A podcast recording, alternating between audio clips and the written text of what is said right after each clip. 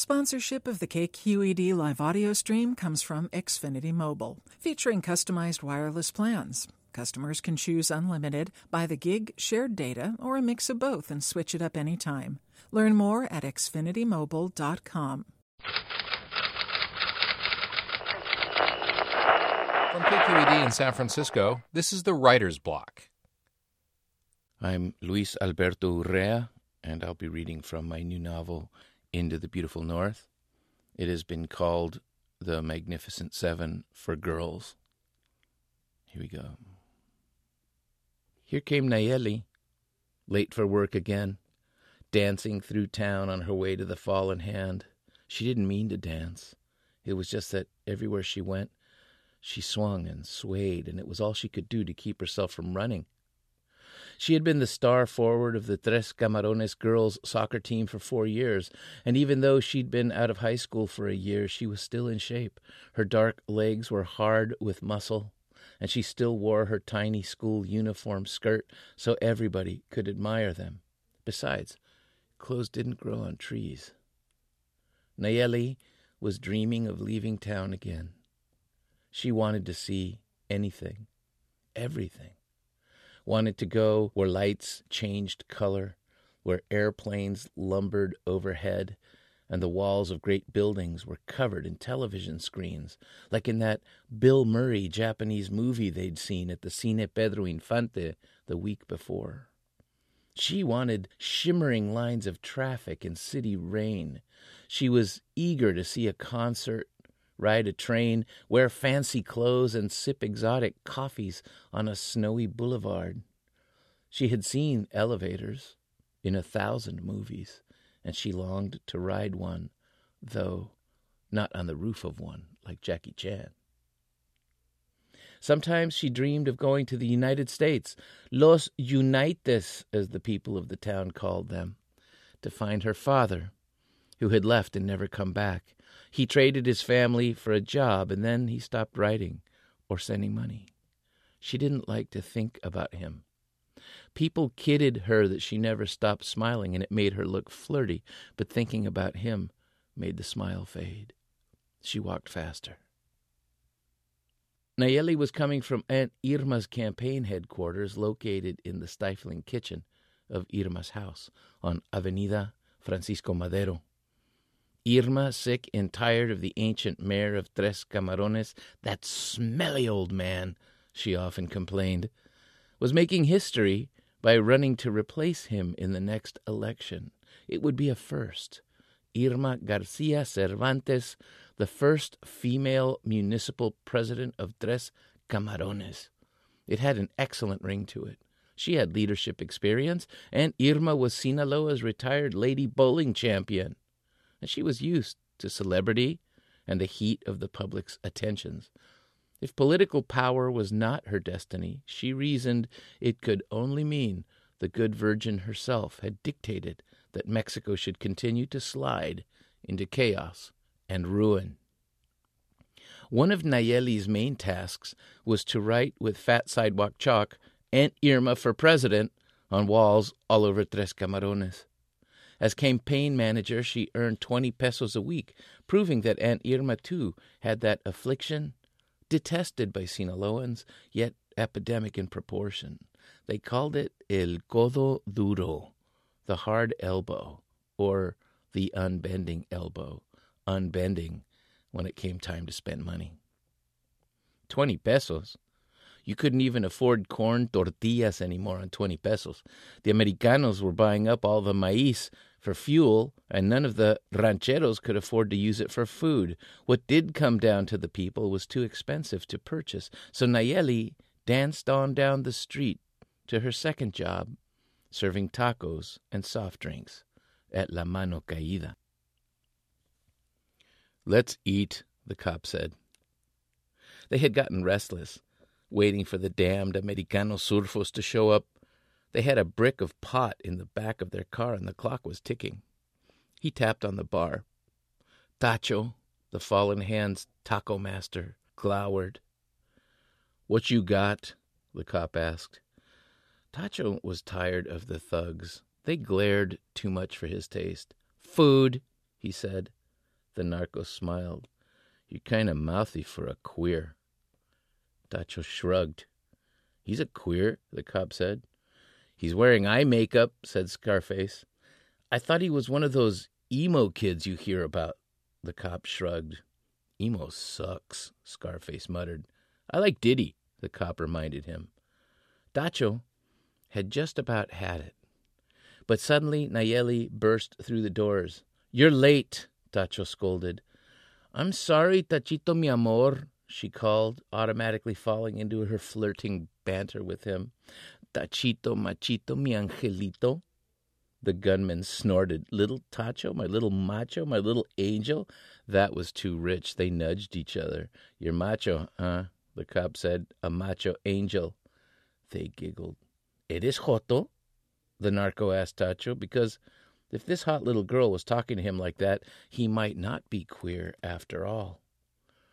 Tacho made eyes at Nayeli. She hurried to tie on a white apron. She saw the silver glint of the narco's 45 peeking out from behind his jacket. Take a table, Tacho said. No need for gentlemen like yourselves to sit at the bar. He smiled at them. It looked as if he were getting a tooth pulled. But anything to get them across the room from him. He didn't want to have them near enough to smell their tacky cologne. One of them was wearing Old Spice. They sat at one of Tacho's quaking little tin carta blanca tables. What do you recommend? The cop asked Nayeli. Tacho's fried oyster tortas are legendary, she replied. Sounds good. She turned away. He grabbed her hand and pulled her back. You, he said, you're under arrest. She felt a pure, cold bolt of panic. Excuse me? You're under suspicion, he sneered, of stealing my heart. He let her go, sent her back across the room on a gale of laughter. Her face was burning. Tacho whispered to her, Viejo feo. Ugly old man. It was one of his favorite insults. Good one, the narco was saying. They kept laughing, wiping their eyes. Hey, he called, girl, bring us some drinks. Tacho sighed. It's going to be one of those days, he said. Nayeli fished two beers out of the vat of ice at the end of the bar. The men scared her. She tried to think about other things when she was tense or afraid. Better days. Before things had turned sad. Before everyone had become so poor.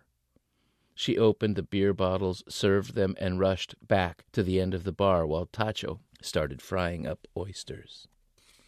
The narco pulled his big pistol out of the shoulder holster and laid it on the table. He turned his head and eyed Nayeli. He patted the gun and smiled at her. Está caliente la chaparra, he noted. The cop glanced over at her to see how hot the shorty really was. They studied her legendary legs, her bright white teeth against the deep cinnamon brown of her skin. It made her smile radiate like moonlight on water. Little dark, he said, but she'll do. He winked at her and sipped his icy beer. Nobody was quite sure if Tres Camarones was in Sinaloa or Nayarit, since the state line wavered in and out of the mangrove swamps and lagoons thereabouts. There was no major highway going through there. There was no major police station, no hotel or tourist trap, no harbor, no television or radio station, no police station, no supermarket. The high school was in Villa Union, a long, sweaty bus trip away. The church was small and full of fruit bats.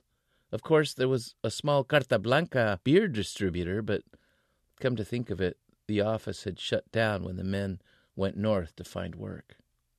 It was easier to float a boat down the tributaries of the Baluarte River than it was to drive the dirt spur that angled southwest off the highway to Rosario. At any rate, nobody ever worried about maps. On the official Pemex highway guides, Tres Camarones didn't even exist. The American boys, who started it all by making a peeved Chiba call to their Mazatlan connection, seeking a key of gold bud, were on spring break from some college in California. They had wandered down the coast looking for good surfing and party spots, and they'd made the error of picking the sugar white beaches outside Tres Camarones for their camp. The locals could have told them, but didn't, that the picturesque beaches belied a brutal drop off and the waves hammered against a nearly vertical wall of underwater mud. Other hazards abounded. The nearest popular beach was called Caimanero because big alligators lurked in the foul freshwater swamps behind the shore. Not a spot for frolic. Portuguese man of wars floated onto the beaches all summer, killing everything they could sting. There was a spoiling porpoise carcass on the sand to bear testimony to their power. The safest salt water in that whole region was in the shallow turquoise lagoons where the women went crabbing with floating straw baskets full of scrabbling jaibas, the big crabs, taking their last little sea cruise before landing in the cooking pot. But you couldn't surf a tranquil lagoon. It wasn't like the people hadn't seen Americanos. Tres Camarones had been beset by tides of missionaries from Southern California, but the Jesus es mi fiel amigo Sunday school and the End Times Templo Evangelico had finally closed down for lack of converts. The youth center went back to being a muffler shop that was also closed because its owner had gone to Florida to pick oranges. For a short while, an ashram run by a Wisconsin woman named Crystal who was in constant channeling contact with the Venusian UFOnaut Patak, rose north of town. Several local workers had made good wages working on Crystal's pink cement pyramid on her leased 40 acres of scrub and pecan trees. But the local water cut short Patak's mission to the world, and Crystal rushed back to Sheboygan with typhoid and amoebic dysentery. After Crystal's personal rapture, the Jehovah's Witnesses, known as Los Testigos de Jehová, were forced to leave town when the heroic local bowling champion, Aunt Irma, unleashed her devilish tongue upon them and christened them Los Testículos de Jehová. The witnesses, deeply offended, packed up their Spanish editions of the Watchtower and abandoned the heathens to their grisly fate. Scarface tossed aside his napkin. The lime juice and Cholula sauce were better when you sucked them off your fingers. The table was a wasteland of empty plates. He stood. Where are these pinches gringos? he shouted. The state cop checked his watch, put down his beer bottle, and turned to glare at Tacho as if the proprietor were the surfer's secretary. We are busy men, he warned. I've been here an hour, Scarface complained. Tacho shrugged. You know how Americans are, he said. Always late, on their own time. Scarface kicked back his chair and grabbed his gun. He held it down by his side as if deciding whether Tacho and Nayeli needed shooting. If the surfos show up, tell them next time we see them, they each get a bullet in the head. Understand? I don't like to be kept waiting. Si, senor, Nayeli replied. The bad men strode out and got back into their car. Scarface pulled a fresh cinnamon toothpick out of his breast pocket. He took off the cellophane wrapper, dropped it on the floor, popped the toothpick in his mouth. It waggled up and down. Nice town, he said. No cops. He adjusted his lapels. No men. Did you notice? He smiled. A vato like me could make a real killing here. He wiped his sunglasses on his shirt and put them back on. Watch yourselves, he called out the window. They drove away without paying. To subscribe to the Writer's Block and hear more stories, visit kqed.org slash writersblock. The Writer's Block is produced by KQED.